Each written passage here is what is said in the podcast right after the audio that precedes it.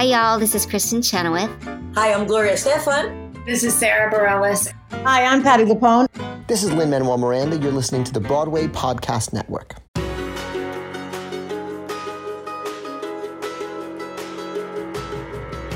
Welcome to another episode of the Theater Podcast. I'm your host, Alan Seales. And I'm your producer, Jillian Hockman. How you doing? I'm so great. How are you? Oh, I'm I'm very happy, very elated. We I just got out of the the interview with Patti Murin, Love her so much. and I I gosh, we got on some really weird topics like uploading your consciousness to artificial intelligence and becoming, you know, That uh, sounds an- like an- something you would talk about. Yep. becoming an eternal being in the cloud. Um, and it was funny because we were talking about that kind of in relation to mental health, which she's very known for because uh, it was it was kind of fun for me to say like, would you patch yourself? Would you fix vulnerabilities? Would you take away some of these things that make you kind of um, uh, you know more human? And she's like, absolutely not. I would not. You know, she wants to to to still be a, be a computer that deals with anxiety and deals with depression, but also is peppy and upbeat and and happy and fun. But my gosh, it was an incredible conversation, and it actually got me for the first time. You'll hear about in talking about my own mental health diagnosis, which I've never talked about before First time for everything. on this podcast. Yeah, um, and it's like it's like a weight, like a secret I've had is out in the open. A weight's been lifted off of me, and it's not even a big deal. You well, what I that's mean? that's the whole point. That's the point that Patti's making. That you can be you and you can be open, and there's nothing wrong with that, and that is okay, and it's something that you can talk about. And it's it's 2019, damn it, you do you. Yeah.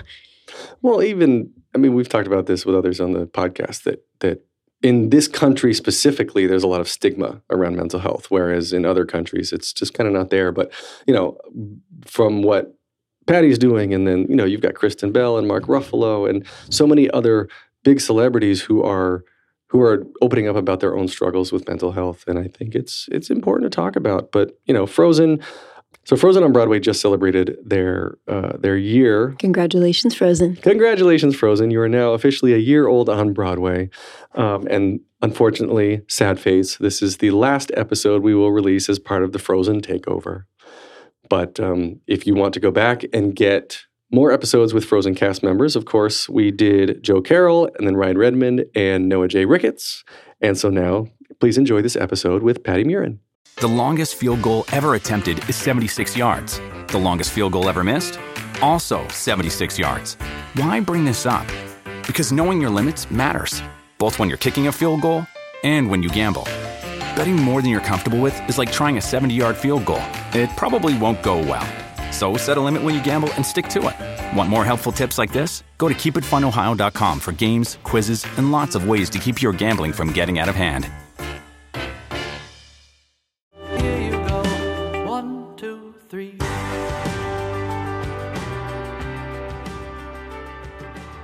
She made her Broadway debut in 2007 in Xanadu and then originated the title character of Lysistrata Jones in 2011. She's been Glinda in the first national tour of Wicked in 2012 and uh, is pathologist Nina Shore on the NBC medical drama television series Chicago Med.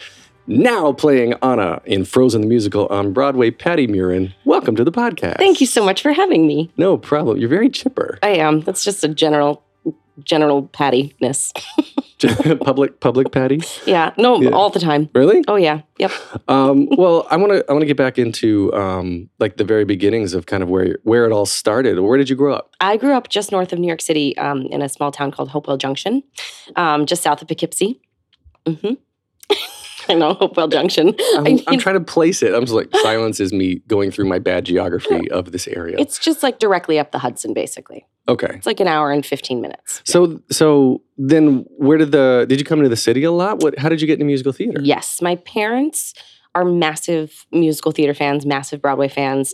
They don't perform at all; they're just pure fans, and so they we grew up with them taking me and my three siblings uh, all the time. My grandma would take us to shows. My first show was Cats when I was six. Yeah, I'm a cliche, I know. Um, and Mine mine was Phantom. So Oh, see, yes, there, yes. yep, it's kind of nice. You're like, Yeah. yeah. it was like something kind of iconic as opposed to like, you know, I went to see this thing that like closed and five minutes later that no one's ever heard of. Right. Um, so yeah, so that was Cat Starlight Express. I saw that. Um, it, it's it, it, I grew up loving theater. And my dad had, you know, all the the cast recordings and stuff. And so we would listen to them and listen to the cassette tapes in the car and the Cassette tapes. yeah. cassette tapes. Yeah. Oh yeah, because I think you are three weeks older than me. I, I did read that. Yeah. so- really? yes. Yes. Oh. Uh, yeah. So cassette tapes, indeed. Yes. I I listened to my parents' cassette tapes in Yep. the in the same way, and I believe, yeah, my mother was really into cats too, yeah. because she was a dance major, Oh. so she did the whole dancing and musical theater thing. Oh wow. Yeah. And that's yep, that's definitely a that's a dancing there's dancing cats in that one. yes. Those cats do dance. And she likes cats, so it was kind of the perfect Literally musical. perfect. Yes. It is perfect. Per- oh my god. See what you did Could there? go for Yeah. days. um, so, what do your parents actually do though, besides besides from being fans of theater? Um, my dad was a an eighth grade biology teacher um, for 35 years. He retired as soon as he could. He was like, done. That's it. My mom, she was a she was a stay at home mom, and she stayed home and raised us and you know fed us and clothed us and drove us around and basically made us the adults that we are today. How many of, of us are there? there's four of us. So there's my sister is three years older than me. My brother is a year older than me. Then there's me, and then 10 years later, there's my little brother. 10 years later. Yeah. Wow. I Yeah. guess you I, I've got two little ones and I'm like, I need to get the diapers out of the house and I don't think I want them again. My mom just has always loved babies. It's what also makes her a really good grandma as well, Mhm. um, because she just she loves her grandkids so much, you know. But then she can give them back now. that's all, yeah, that's always a nice thing is like, I, I like giving my kids away. Yeah. But being a parent now, I like to get them back. yeah. Oh, that's nice to hear. But man, I love to give them away. Yeah, yeah. The giving away makes it what's great to get them back. Yeah. I would assume. I guess, you know, the grass is always greener, right? Yeah. So, you know, you give away the kids. My two and a half year old is such a little jerk right now. Yeah. Oh, He's, but he is so sweet.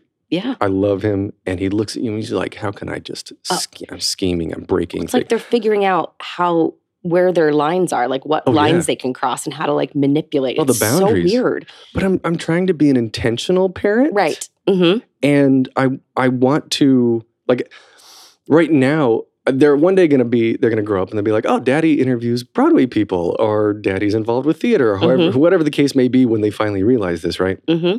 and i i struggle with like do i i guess do i encourage them to follow this unknown stressful Right. not a lot of money in most cases kind of career path or go down something Send them to dental school. That's what I tell everyone. Go to dental school. oh i listen to my mom i got to get computer science degree That, well, that's useful. it is Yeah. yes i science those computers There you go. But okay, back to you, um, because we're not here to talk about me. when did you first figure out you could sing? I kind of decided I could sing. It was probably like, I don't know, sixth grade. They did a massive sixth grade production of um, Rodgers and Hammerstein's Cinderella. Can you imagine that? With literally 150 11 year olds. 150. Yes, my sixth. It was a weird setup with the elementary schools all feeding into the same sixth grade. Um, so there was so many students. I was um, a mouse. There were eighteen mice in the musical. my name was Tina, Tina. Tina. Tina the mouse. and I was. I remember like because when. when they gave us our parts, everyone auditioned. Everyone got a part, obviously. When they gave us our parts, they handed us like they, we had envelopes. You know, like at Uh-huh. the end of the day, all the teachers would hand out the envelopes. We all like opened them, and one of my best, my two best friends in my class were both stepsisters. There were also we had three stepsisters. The teacher. I mean, imagine the teachers sitting there like, how can we not cut anybody? And then 150 kids later, we have like. there were a lot of feature dancers, a lot of townspeople. Yeah, my, a lot of mice, three stepsisters. I'm trying to think what we also had. Um, I don't know why this was necessary, but they added um, a song called "We Love to Cook," um, but it was set to "Under the Sea." what? So we also had two chefs. you know when you say something that you like know is a part of your history, but as you say it out loud, you're like, "That is bonkers." How have I never talked about this before? so, uh huh. and Um, we sang mostly to pre recorded music, but sometimes we had a piano and we had one flute player and like one violin because they were also sixth graders. So they used them very sparingly. Oh my God, this is hilarious. Do you happen to have a VHS recording of this? oh, my dad converted it to DVD. Oh boy. So I have, and there are some people in this city that I could torment. Oh yes. One of my um, good friends growing up is now um, an agent at Innovative. No kidding. And yeah, oh yeah, he uh, he's he's got a, a dancing part that I could that I could show the world, and I keep threatening to do it. oh man, I I think that would be super fun to just kind of leak that out Yep. on the internet just a little day. bit. Yep. And Yep. it was before puberty, you know, so he's just like his one line is in the stratosphere. Yep, Yeah. totally. Yeah. Yeah. Well then, That was that. Yeah, it was that audition that I was like, my mom was like, "What do you? Can you sing?" And I was like, "Yeah." I don't know. of course I can. And so I sang. What did, I think I sang. My favorite things. That's what it was like. My favorite things. Happy birthday or like Doe a deer. And I picked my favorite things probably because it had like the most range or whatever. Um, and I sang it for her in the car, and she was like, "Well, okay." Um, I guess I could carry a tune. She wasn't. She didn't seem to be too afraid of it.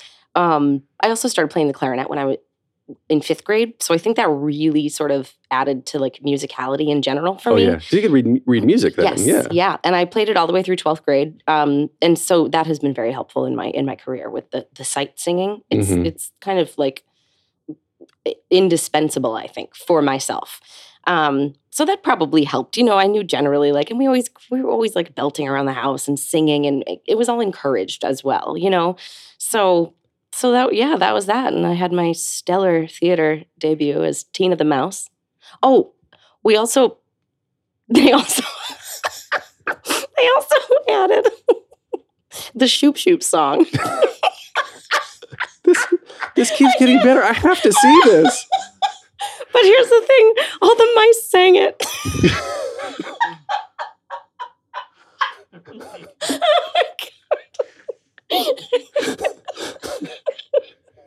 Does he love you? I want to know. I don't know.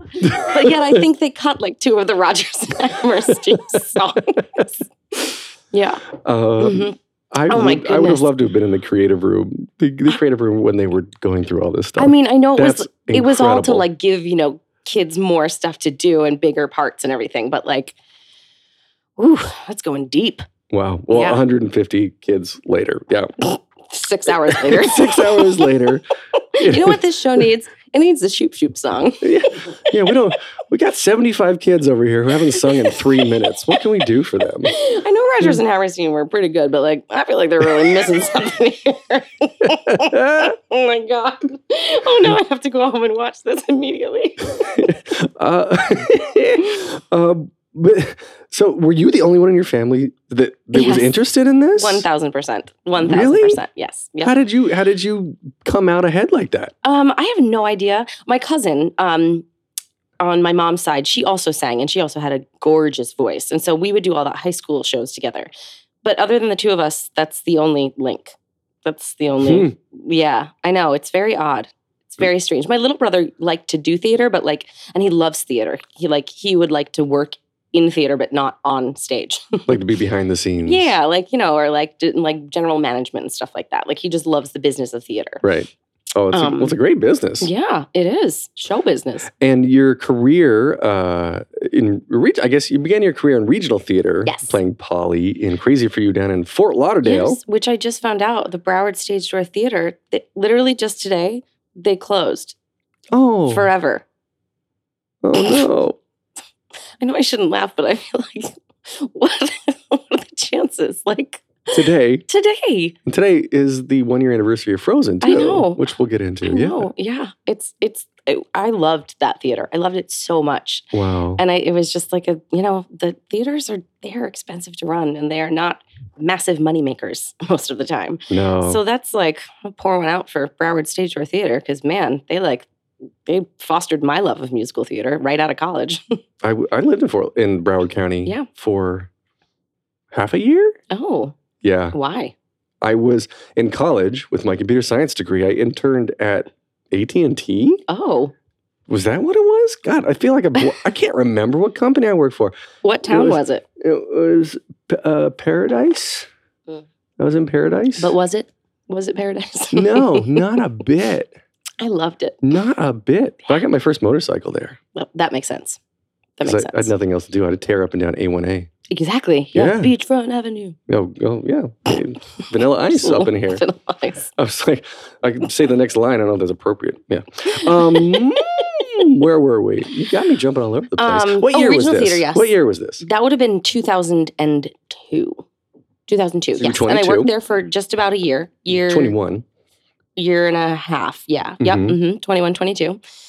Um, yeah, and I I was down there for a big stretch of time, about nine months, and then I went back the following fall to do another uh, another show, and then came back to the city, and I got my equity card uh, in 2004 at the Goodspeed Opera House, um, doing a show called Princesses. hmm David Zippel and Matthew Wilder and Sherry and Bill Steinkellner of Cheers fame, um, and it was uh, it was ridiculous, like ridiculous.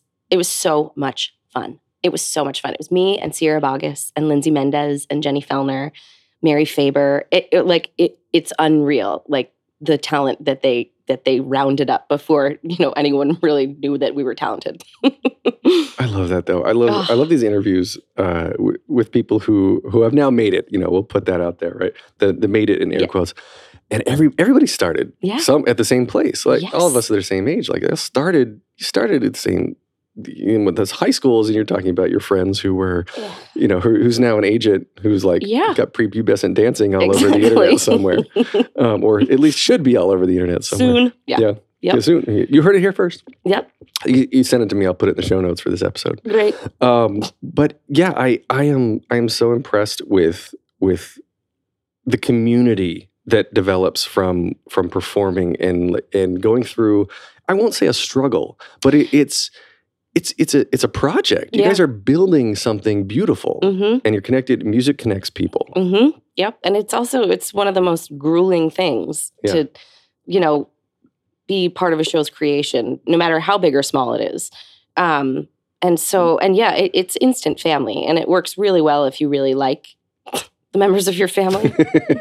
um, and in that case, we really truly did. Like a lot of us bonded very much over that, and we took it to the Fifth Avenue Theater a year later in Mhm. Seattle, and even more so, like the you know the especially the four of us got very very close. Um, and it's like that was also when we learned our first lesson of when they tell you it's an out of town tryout and you're going to Broadway, that does not mean you're going to Broadway.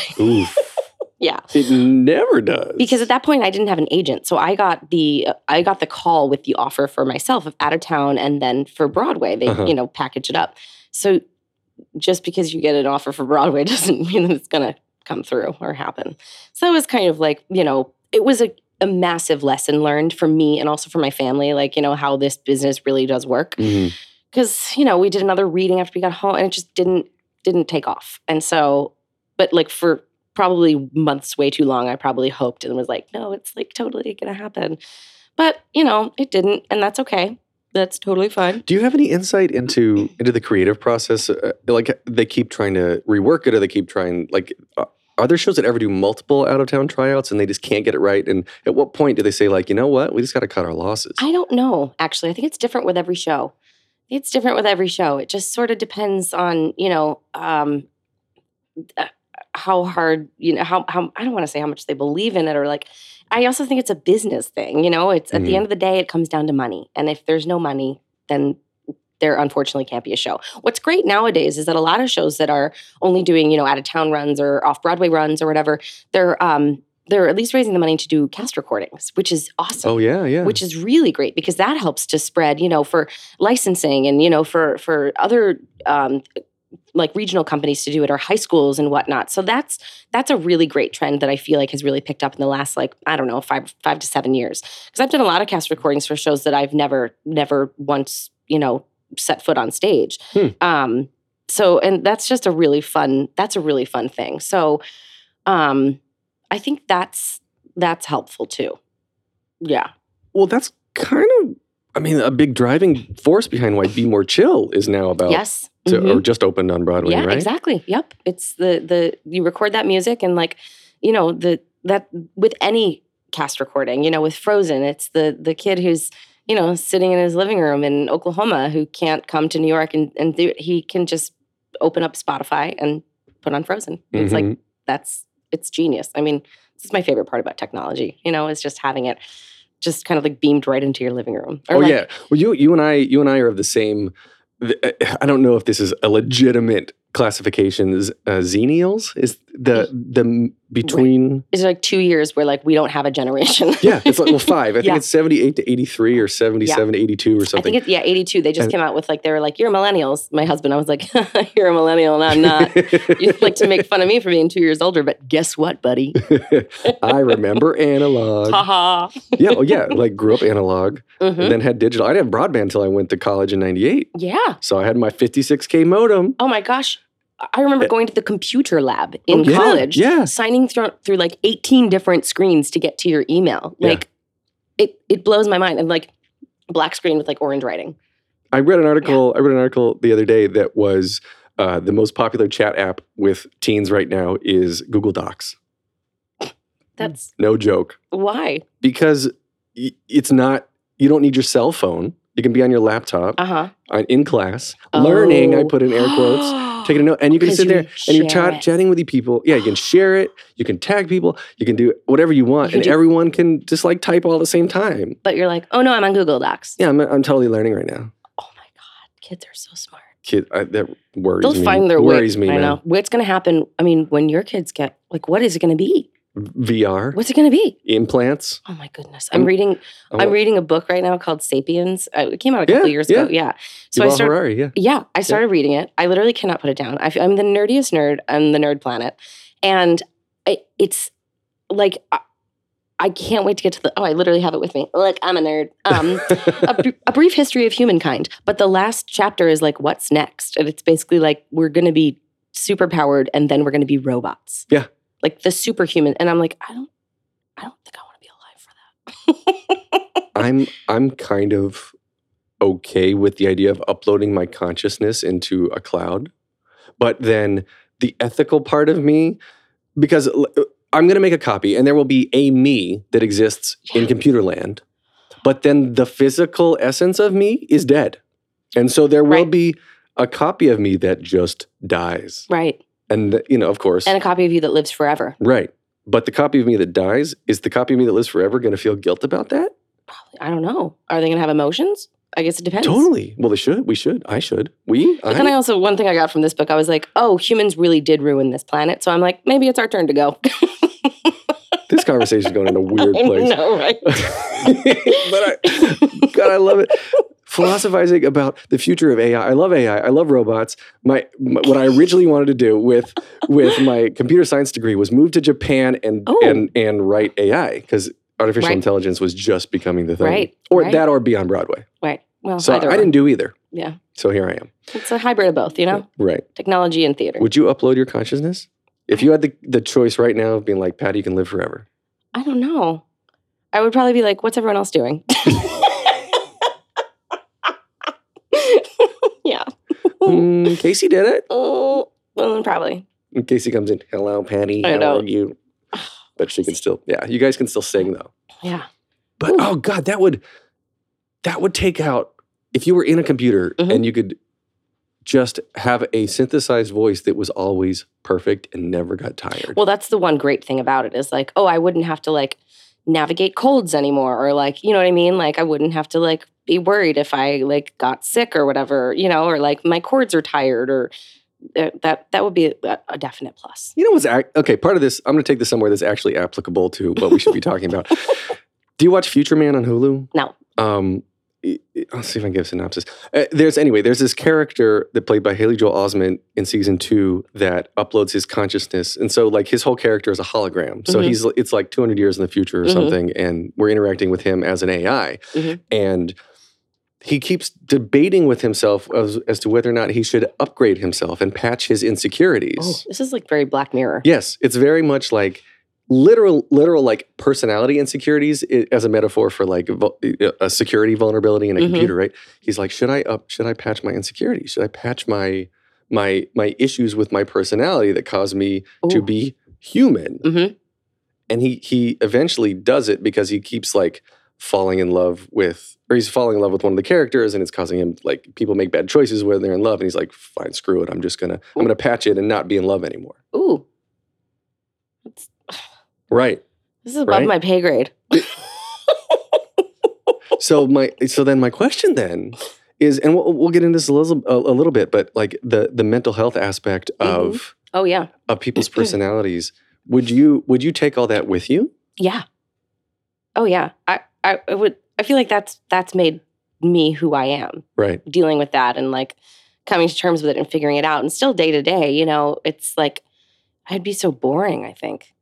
To be like the, the Alan Rickman robot in Hitch, Hitchhiker's Guide to the Galaxy. I mean, yeah. A depressed robot. just yeah. That would that I love that character.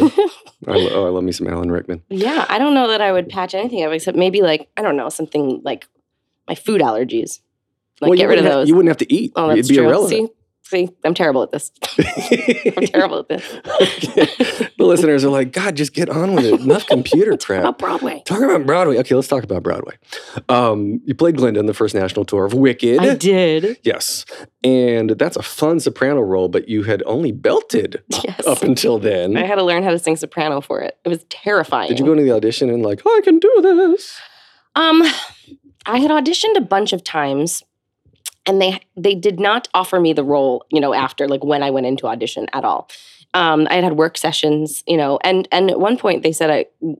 They did not offer me the role because I my soprano was too weak because it was like it was weak.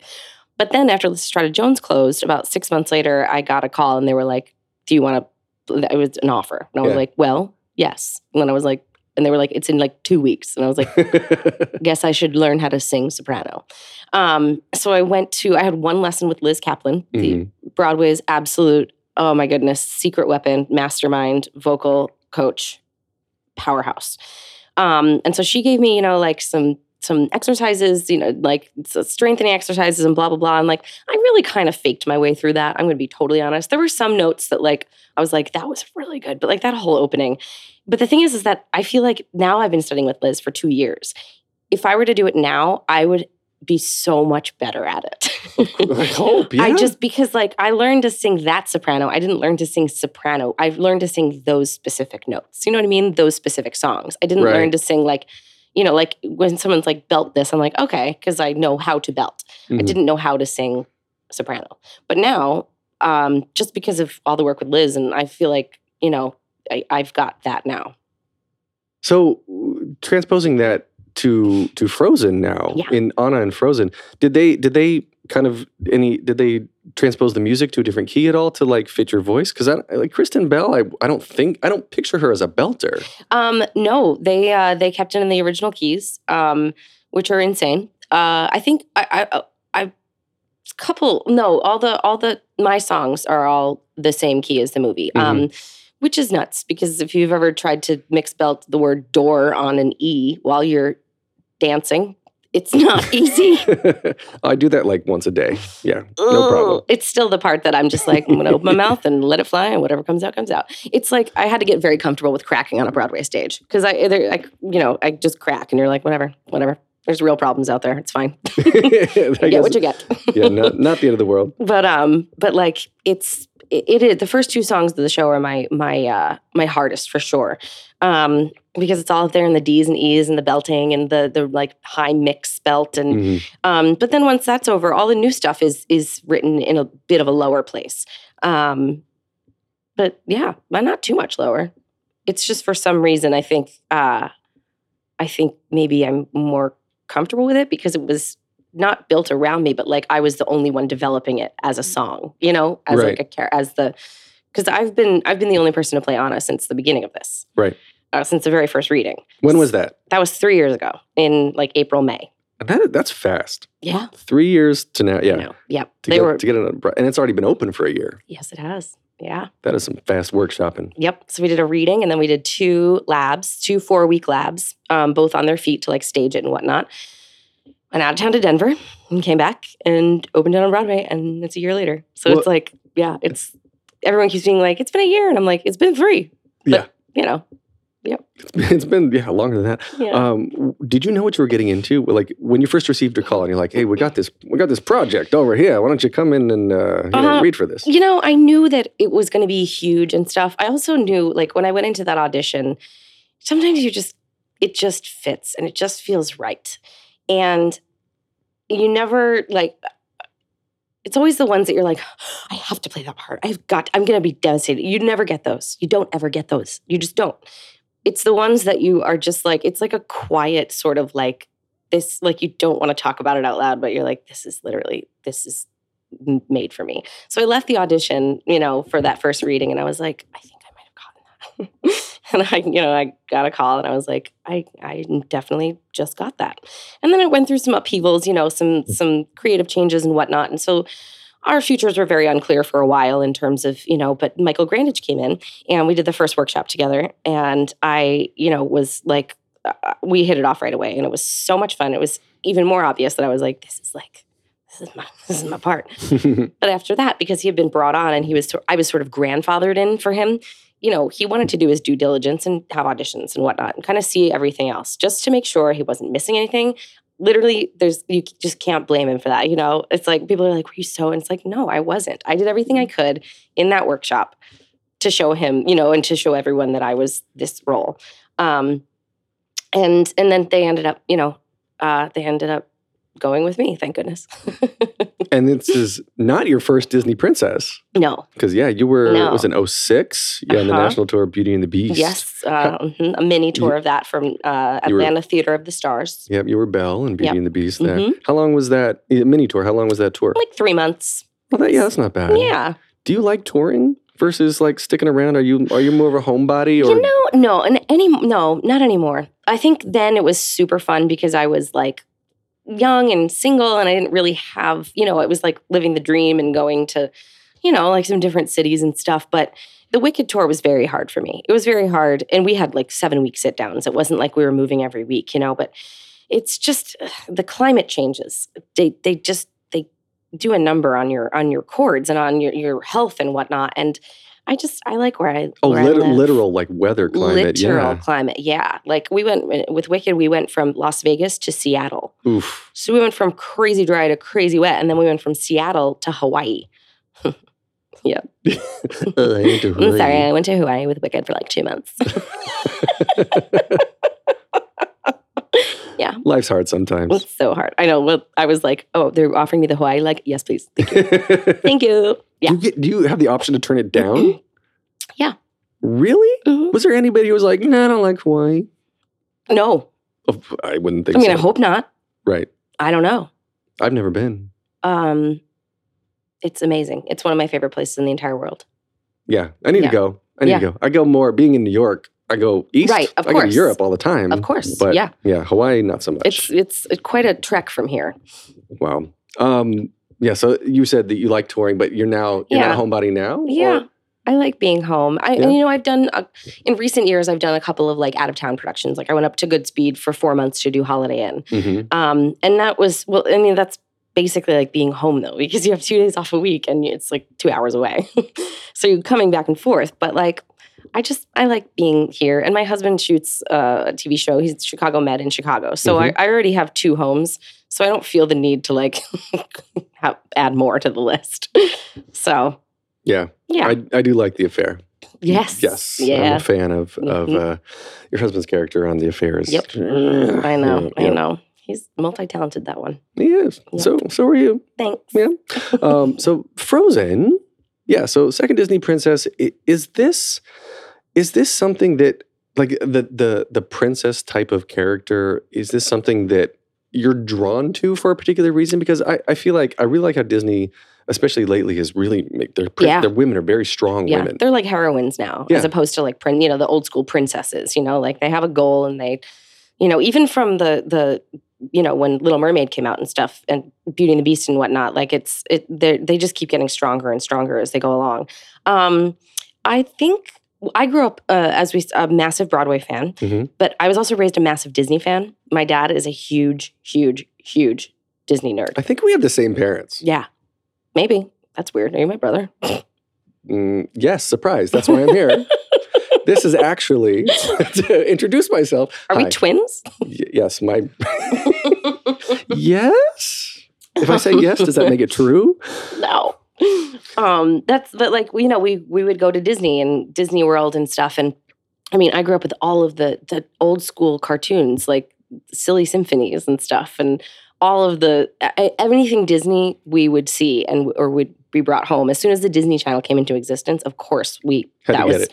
yeah, and it's not, we weren't like rolling in money at all. That was like that was a legitimate luxury, but there was just no option. We had to get it. All right, we didn't get it for a while. It, it, I always would pay attention to when they started giving it away for free. Yeah. Remember when cable used Oh to yeah. do it? Yeah. Yep. Like, Mhm. oh, you can get Disney Channel for free for a couple months. And then I'm like, I gotta keep watching it. And sometimes they forget to turn it off. So yeah. Yeah. But yeah, that was that it was so like I think the the Disney because I was so closely, you know, I feel like already entrenched in Disney and theater. That that's like, you know, multiple dreams coming true and just multiple things that I love all in one place. So like, yeah. So I always I did always want to be a a like a Disney a Disney princess, but I now I'm glad that I get to be the Disney heroine. You know what I mean? Yeah. I like to say she's a heroine who just happens to be a princess. Yes. Yeah. Yes. Yeah. I like that. Yeah. And on stage, you you and Caissie have, uh, of course, amazing chemistry. yes. Is that? I mean, is is that acting or like how close are you and Caissie like in real life? In very close. Are you? Yeah. Oh yeah. Like we found out. Yeah. We found out when we um started the first workshop that we live uh, half a block away from each other. No kidding. Literally. Yeah. Half a block. hmm I see her on the street sometimes with her son. And it's Aw. lovely. Or I'll see her son with his nanny and I'll Mhm. like get to say hi to him. And he's three, you know, and it's like the best thing is when he sees me, like, hi, Patti. I'm like, oh my God, you're like my little nephew. Like you're my little buddy. Yeah, we are. We're very close. Our husbands knew each other before we knew our husbands. So they go way back too. I Yeah. love this industry. I know, right? It's so it's so crazy. Yep. And so we and we've always known each other, but we've never been friends. Like you know, super. But we have a lot of mutual friends, and they're the kind. I always say they're the kind of friends that I'm like, oh, if you like Caissie, then I'm gonna like Caissie. Yeah. You know. Um, yeah. It's not. It's not acting. It's total. Like we clicked from from the start, and it's also like really amazing to have someone to go through all of this with. Like both of us Yeah. have one other person who knows exactly the hard times, you know, the times you get overwhelmed or when you're tired or when you have to call out for the first time and you're sobbing because you don't want to. Like, you know, we I we take care of each other. She literally takes care of me. Like, Mhm. you know, uh, our, my first panic attack in Denver that I had, uh, calling out wasn't really an option at that point. Um, and she she snapped into like mother mode and like you know got me soup and like let me like sleep in her bed and just like yep. I, and throughout the whole show, she was just like, and so that's something I'll I'll never ever ever forget. Wow. Yeah. Yeah, that it sounds like you guys are like really friends, and you will Yeah. be friends forever. Oh, and, yeah. And I want to I want to come back to the panic attack in a second, but uh, t- continuing on the family, the family bit. Um, I saw that it was I think it was Ryan Redman who posted something the other day. Zoe Glick, uh, your li- little Anna. my little peanut. Yeah, she she had a birthday, Yep. and there was like a, a video of the whole cast singing "Happy Birthday" and everything. And are you, is it? I mean, you've mentioned this before that it becomes a family, but do you really feel like attached to these kids, and especially Oh. like Zoe, who's little you? Oh my gosh, yeah. Well, every time a new set of kids comes in, I'm like, I'm done. I'm not getting attached to these ones. It's too sad when they leave. And two seconds later, I'm like, I love them so much. it's like it's it's it's like the nature of the business, you know. We've we've had some real tough goodbyes, really tough goodbyes. Um, and the thing is with the little girls, it's like I, I tell them all the same thing. I'm like, you are leaving for the best reason ever. You're leaving so that you can grow up into a young woman. You know, it's ne- that's amazing. This is has nothing to do with your talent. That's the great thing. It's only because you're actually growing, and you have to go out and like take over the world because the world needs you. yeah, Yeah. that's beautiful. I know they're I- my. I have a special relationship with those little the the, the little girls. They're So the- just the, best. the girls, the girls who were in the workshop, Mhm. they're not the ones. They the so Zoe and the and the other ones, they weren't part of the No. workshop. nope. So and we had Denver, of course, the kids didn't go to Denver. There's a different set of kids nope, in Denver. uh huh. Yep. So ri- right now we don't have any of the original kids anymore. Um, our last original kid, Mattea Conforti, left in November, Mm. and she actually was one of the four of us that was in that very first reading. Oh, So it was me, young Anna, who I don't know how her parents made her not grow for three years, but she did not grow. And then all of a sudden it was like, whoop. Um, Kevin Del Aguila, who plays Oaken, and Greg Hildreth, who is Olaf. Yep. He was with us until uh, last month. Yep. So there's it four. It's like Survivor, Frozen edition. but you you and Caissie are, are still you're still going, Oh, we're still. Oh yeah. and you feel you you're telling me uh, before we started recording that it's it's a very like you feel a lot of ownership yeah. over this. Yeah. Because like you created it from nothing. we worked so so hard, you know, and it's like we had the the movie was such an amazing template, like such a great, you know, but it's a different medium. So, you know, we took what they what they did there, and then we all worked together to expand on it and to actually literally bring it to life. Um, and it's my show is incredibly physical. Uh, It's uh, and I'm never off stage, and if I am off stage, it's because I'm changing into a costume in like 20 seconds. Well, you change costumes on stage. I know. Yeah, Yeah, that, I isn't that was. but crazy? You were singing while changing while Yes. on stage, and I was like, oh, okay, I know. that's special. Yep, yep. So, and you know, it's like I'm I'm running around, and there's one of my favorite moments. Oh my gosh, every it's like it's actually backstage that it happens. Is after I leave, you know, the the Act Two number, opening act of the opening of Act Two, Huga, Huga, Hu- I don't know. I still cannot Huga. pronounce that correctly. Um, Higa. I leave and I, you know, I say after I come out in my Anna dress and I exit stage right, and then I immediately sprint around the back to go to the upstage stage left wing. And this is when the curtain is coming in, and there's a kick line in front of the curtain, but behind the curtain, they're doing this massive set change in 20 seconds. And there's like 10 crew guys doing this huge, like getting rid of that so that it's like the most Broadway moment that I could because it's also like that kick line music that's very like, you know, like Rockettes. Yeah. Um, and I'm running around to do a costume change, watching like our entire crew move this massive oak wandering Oaken's trading post and sauna. It's like it's just like it's mind blowing. Every night it blows my mind. And it's that kind of thing where you're like, we worked so hard for that. And now it's just like, boop, yep. And that's after I do a like 20 second quick change out of my the climbing clothes into my Anna travel outfit, Right. which is five people. Is this the most physical show you've done? Like, are you in the best physical shape in Yes. this one? I eat Shake Shack a lot. Lysistrata Jones was also um, quite physical with all the dancing and the cheering and the basketballing and the running and blah blah. But I had more time off stage in that one. Was all roller skating. Yeah, too, that was all. Yeah, mhm. Yeah. that was short though. That was like ninety minutes. Oh yeah. Ugh. So it was just like boom. This one is like once you start, it's over. You know, it it goes so fast. And I have a minute during Let It Go into intermission, and then it's like right back on. Um, it's it's. I mean, it's honestly, I think one of the things I like. I know this now. It's it's one of the things that I'm gonna look back on and be the most proud of of anything in my life.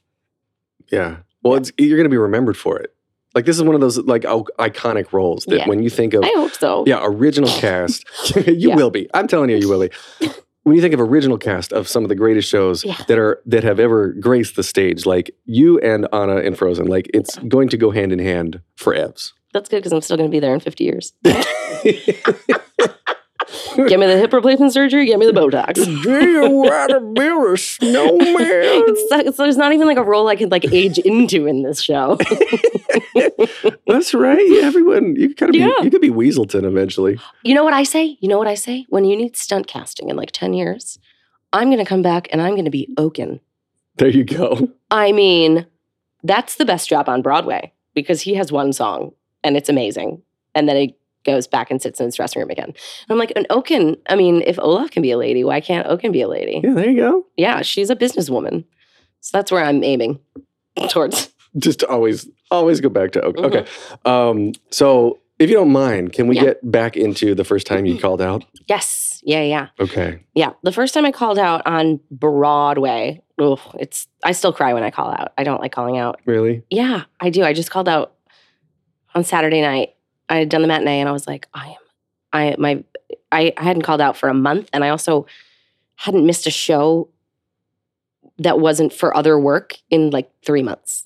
so I had been working for like, you know, and it, my voice was just like, I was like, this is not going to be a show that people on Saturday night want to go and see. And I still cried. Um, but the first, yeah, the first time I called out, I, I don't think this was the first time. It was one of the, it was in the beginning. It was like April. So it was close to after, um, after we opened. Um, I, I had a panic attack. Uh, it was a Tuesday, I believe. And I was like, I just like could not be me at all. And I couldn't see people and I couldn't like uh, you know I, I was just incapacitated and um and I always say that like it doesn't matter what job I I did I would not have been fit for work you know Mhm. whether I sat like alone in an office cubicle all day I wouldn't have been I would have been useless there as well so so I decided to call out, and it was a good decision. I took a couple of shows off. You know, it's like it's it really does a number on your body. I don't think people realize that that it's not just like your brain or like you're crying. Like it's really like it's getting back to like a very getting your equilibrium back takes a little while. Mhm. Um, and so and and I posted about it the next day, not really thinking, you know, on Instagram. I just was like, well, this is why I called out, and this is, you know, something that I that I deal with on a daily basis. And I did I didn't realize that it was going to be such a popular topic, and and it was, and it turned into it got picked up by, you know, many many news outlets, and I got oh the opportunity to do so much great work for so many different organizations because May is National uh, Mental Health Awareness Mhm. Month. So I got to like, it was like right, it was April that I did it. So it was like, I got to just go and speak out to so many different, you know, uh, areas of, of you know people and stuff. And and I still I have a, a like a these binders. I have like scrapbooks basically. And I save every single piece of fan mail that I get that Really? is that that is someone telling me their story or saying thank you for speaking out. And I have like three binders full of it now. Wow. because it's good for me to be like look at this many people that like i'm not alone either. You know they like to know that they're not alone but like i also need that. So um so it's been and i was like oh it was that moment where i was like i found my platform. There it is this is my like life's work you know i thought it was just rescuing puppies but like i'll figure out a way to meld those two together Yeah. puppies make you happy Yeah. I mean, I, I, puppies, puppies, pets in general. yeah You know. yeah, yeah. it's scientifically proven Yes, I, it is. But uh, yeah, I want to call out. I mean, what people see on social media more often than not is not who that person is as a real person. yeah Right. Yep. So, so like you've got like Laura Benanti is very good. I respect her. She talks Ugh. about her her um, autoimmune disorder. yep hmm As a lot, and she you know hates when she calls out. She Yep. feels guilty about it. And I Yep. was talking with Bonnie Bonnie Milligan on this podcast, hmm um, and she she was telling me she feels like an obligation to Yeah. use her her her time in in the spotlight, right? You know, Mhm. for lack of a better term, yeah to promote LGBTQ rights because Yes. that's all about what she was being. If people are focusing on that because of head over heels and Yep. and whatnot. Like, do you do you feel that same sort of obligation? Is it an obligation or like desire? uh desire it's sort of like this has happened and i've been put on the, on this stage Mhm. you know and this is you know it's it's a it's a massive worldwide you know it's disney it's a disney broadway show and um and the great thing is disney has been so supportive of, of everything so it's not even like you know they want they want me to be me and they want me to you know to to do this and to talk about it and stuff and so yeah it's sort of like i don't want I- mean, of course, it's like about like what am I going to do next in my career and all that stuff. But it's also like, well, while while I'm here, let's talk about real things Yeah. because there's a lot more people listening than you know if I wasn't in Uh, in a Broadway show, What, just in general. yeah. What what brought on the panic attack though? Like a month after opening, It tends everything's to happen. going great. Well, that's the thing. It's like it's it's not a it's not a circumstantial thing. It's just it's a it's a disease. You know what I mean? It's a it's a chronic disorder, and so nothing. It doesn't have to. There are certain things that will trigger panic attacks and anxiety attacks, but it doesn't always. It can just come out of nowhere, and it's just something you know, just not not just glitching in the brain, and it just doesn't. Connections aren't being made, and then it's you know all all heck breaks loose. Hmm. I'm I'm really getting into this a lot. Like personally, myself, I this is actually the first time I will ever mention this on this podcast. Was um, about eight months ago, I believe, six or eight months ago. I was diagnosed with OCPD, oh, what's that? obsessive compulsive personality disorder. Huh? So it's different from OCD. Okay. It's not like you know Right. typical OCD stuff. hmm Personality disorders are much different. So the the high level view of this is that you can't I can't see the forest through the trees. Okay. So sometimes I get so hyper focused on little details Uh-huh. that I can't step back and just like enjoy enjoy where I am or let go of some small detail that's causing me stress See, and anxiety. I feel like people listening to you right now are probably like, wow, I should really look into that because that sounds like something I have. I, You know what I mean? Like, that's like just you talking about it is like going to spark people to be like, maybe that's what it is. It's not like, you know, because I'm sure you're probably hard on yourself about it, right? oh yeah, well, I I was I am and I'm I'm not. I I am in that I'm very conscious and very intentional about like Mhm. what I want to focus on now. Mhm. And I actually am taking a little bit of medication for it, which Mhm. is immediately just like, whoa, Yeah. this I can't believe I was living like this for so long. Ah, same, same. And I know medication's not for everyone. You know what I mean? We're not doctors, disclaimer, blah, blah, blah. But like, it changed my life. you know, it it did. I, I totally agree. And, this- therapy, also talk, Yes. talk therapy. It's just yep. Mhm. Yeah. Yeah. If if I ever win big awards, I'm like, I'm first and foremost gonna thank my wife and my kids and then my therapist. Seriously. Yeah. Yeah. Yep. Basically. But but it's it's listening to uh, researching for this particular day. Um, I was actually a little bit nervous, if I'm being honest, because I mean, we we've never met before this, but um, knowing how much and how outspoken you are about mental health, I knew this was going to come up. Yeah. And I was debating. I was talking to my wife, and I was like, "Do I want to go into this about myself? Do I want to share this?" And I, and then I made the decision. I said, "Yes, I think I just need to be authentic." Yeah. And that's what I respect. I respect that so much about you, and and Laura and Bonnie and everybody else, and you know Kristen Bell and Mark Ruffalo and everybody else on a platform. I put myself in with all these other people. Sorry about that, everybody else. Um, that, that people, I think people are afraid to talk about this. Oh yeah, there's it's a mass it's a massive stigma because everyone thinks it's something that's wrong with them, with Right. them as a as uh, how they their personality, you know, and it's not. It's just it's like you just got that roll of the dice when your brain was made. When when I got the diagnosis, Mhm. I was relieved. Yeah. Yes. Did you feel the same way? Because I was finally, I finally had an explanation. Yep. Yep. From the very first moment in college when I was like, oh my goodness, thank God. I'm not just crying over this boy because I like love him. No, I wasn't. It was because there was, you know, it was just like a, a rut that I couldn't pull myself out of. And Yeah. when my one of my professors was like, "Have you ever thought about maybe you're clinically depressed?" And I was like, "No." And so that was sort of the beginning. And what's great now is that, um, so many of the letters that I get are from like 11 to 14 year olds. Really? So what's amazing is that they have a name for it now.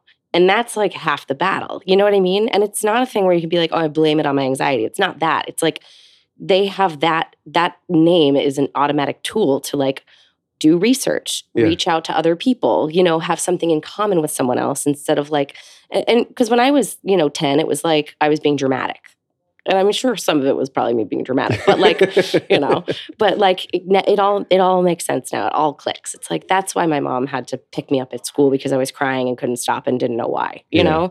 So that is i think that's a massive step is that people are saying you know my child you know has anxiety.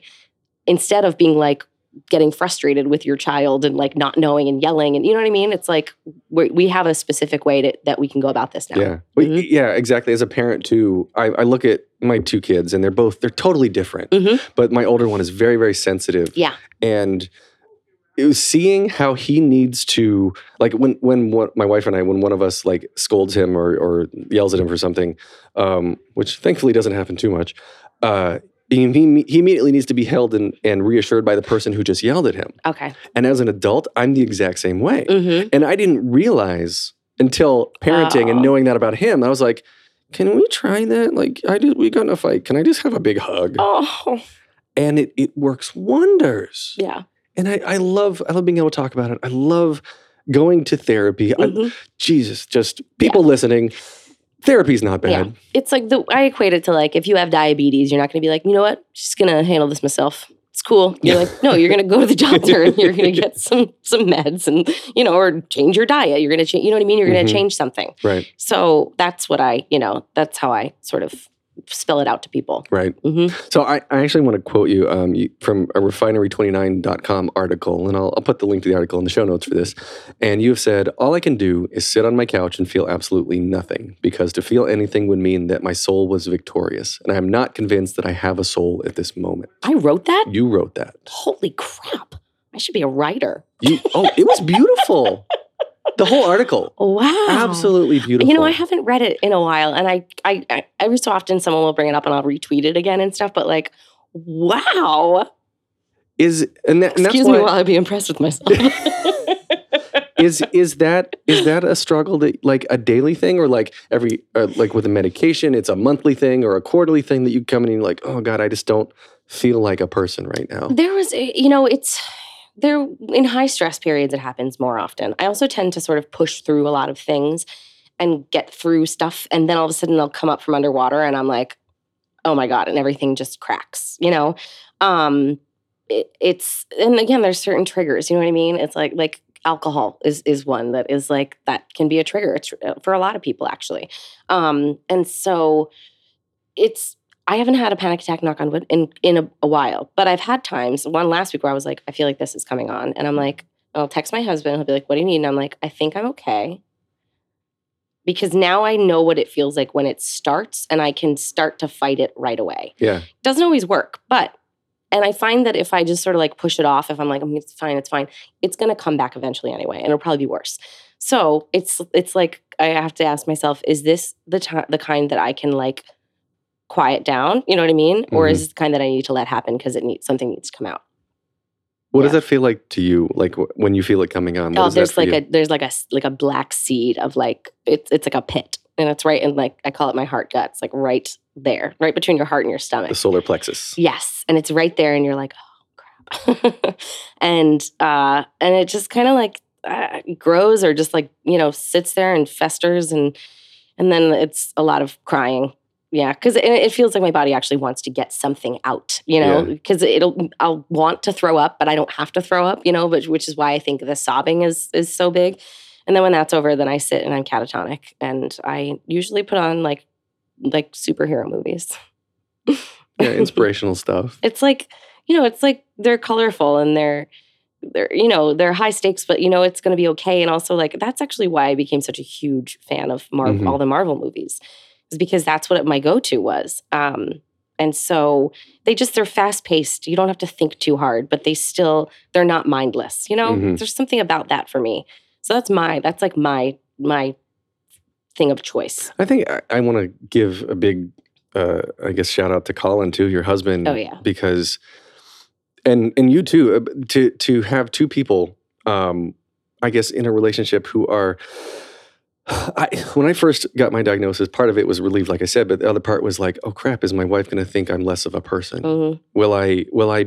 Am, I pre- being perceived as weak?" hmm And that's a big thing for males as well because it's very it, the, it's a very small percentage of people with diagnosed mental illnesses that are male. It's mostly female. Because the men are, refuse to stop and ask for directions. That's exactly it. Stereotypically, yeah. You're correct. Yeah, well, because you know, society is gender norms Yeah. has made men feel like they have to be, you know, the strong one and the the, you know, so that's like that's that's huge. Yeah. So, Yeah, Colin, if you're listening, and I hope you are, yeah. thank you for supporting He's Patti. the best. He's the best. Yeah, Yep. he, he does seem like a good guy. He's yeah. He's my number one.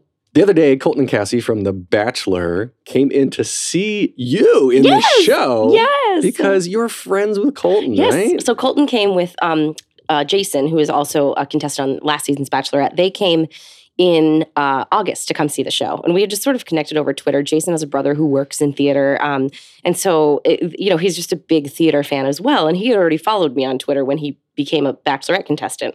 So they were tweeting, and I was tweeting with them. Then they you know, set it up, and then afterwards, um, Colin was in town, so we all went out for drinks afterwards, and we just like really hit it off. And we hit it off with Jason's brother and his husband, and um, you know, with Colton, and it, it was just sort of friendships were born. And then and then Colton was named the Bachelor, and I was like, okay, this is crazy.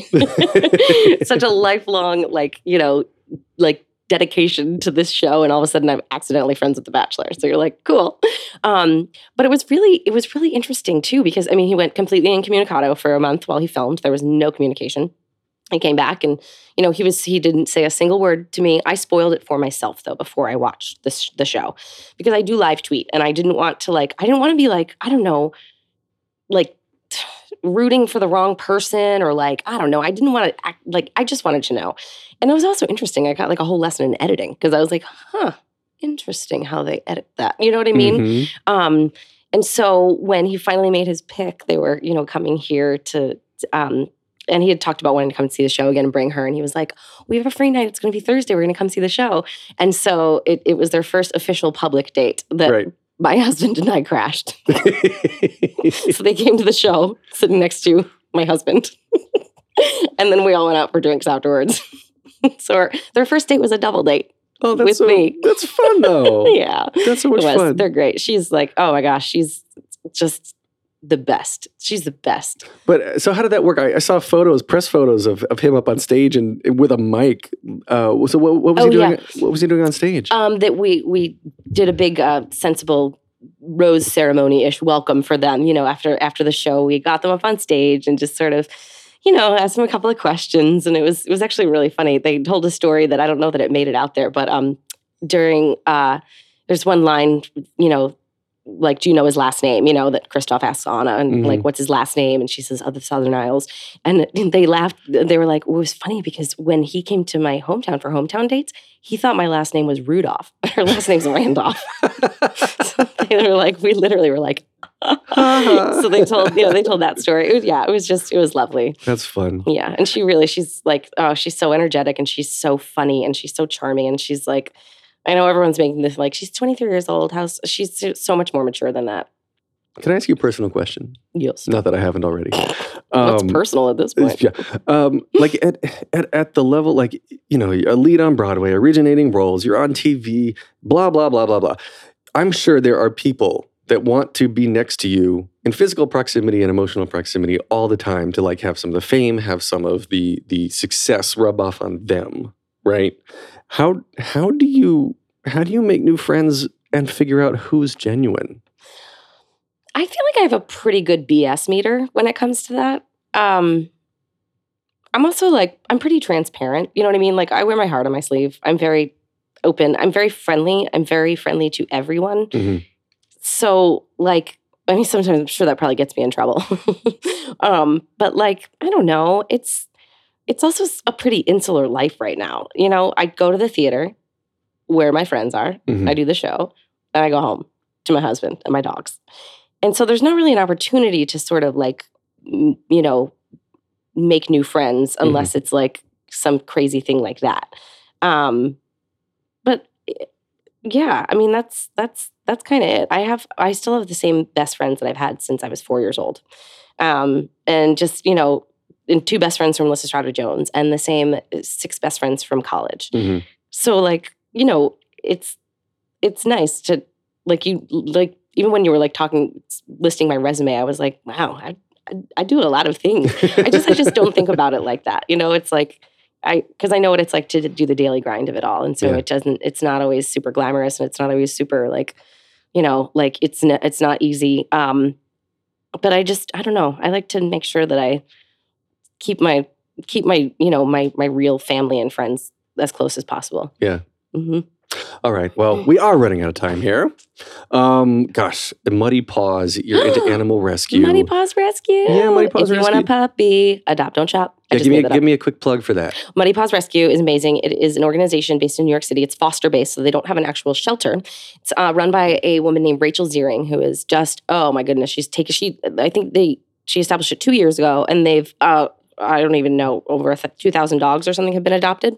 Um, and so they they bring dogs from the south. They pull dogs from shelters, kill shelters, and bring them here, and they adopt them. And they have you should follow them on Instagram. Their Instagram content is golden. It's the best. So Muddy Paws Rescue.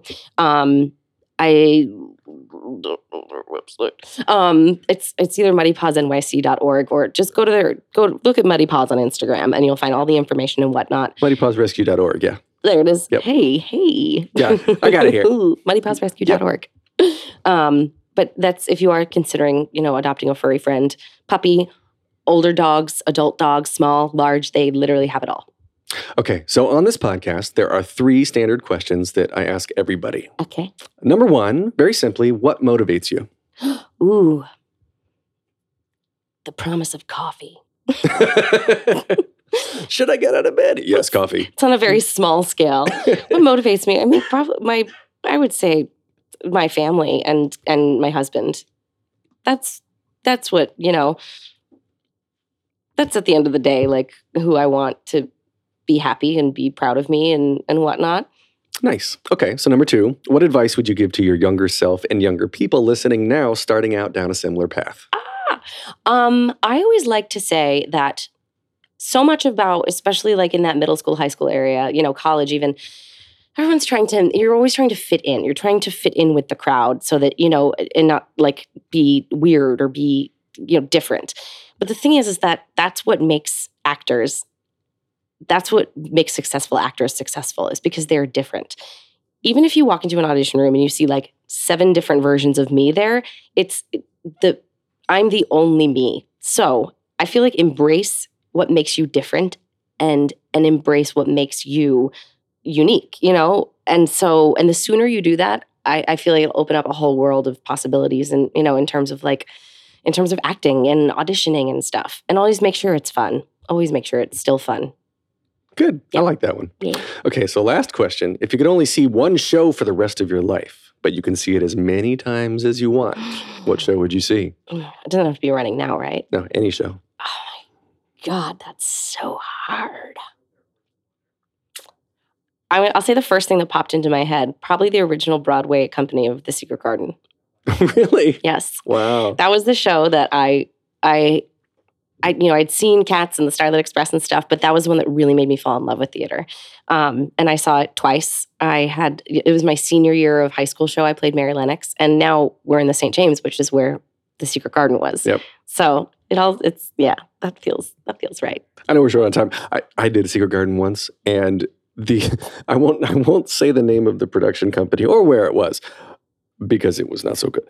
Um, our secret garden, uh, the the company had rented like trees and shrubberies and Mhm. stuff without checking the size of the cargo elevator, and basically nothing fit. Oh, So we had a couple shrubs on stage for the big reveal, and it was not not great. not great. Okay, anyway.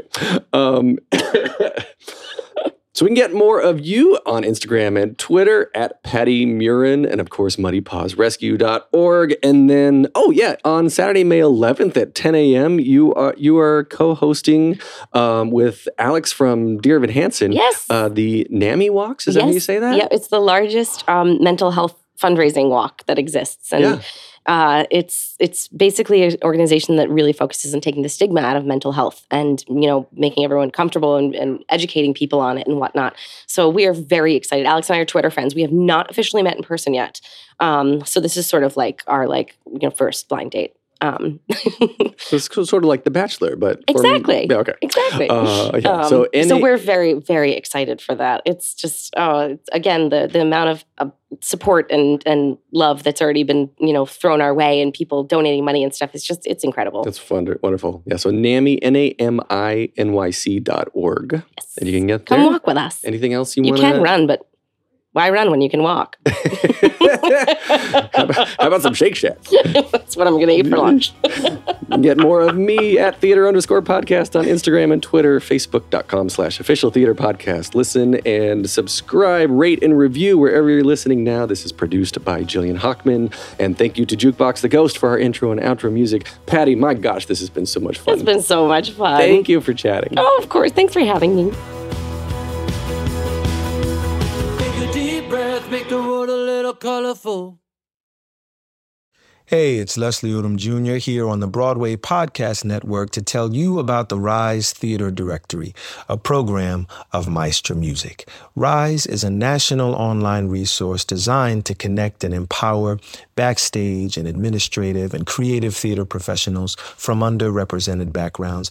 If you work or aspire to work in the theater community, this can help you find your next project. And if you hire theater professionals, search the Rise Theater Directory to find your next team. Create your profile now and get more information by visiting risetheater.org. That's theater with an R E R I S E T H E A T R E dot org because only together we rise.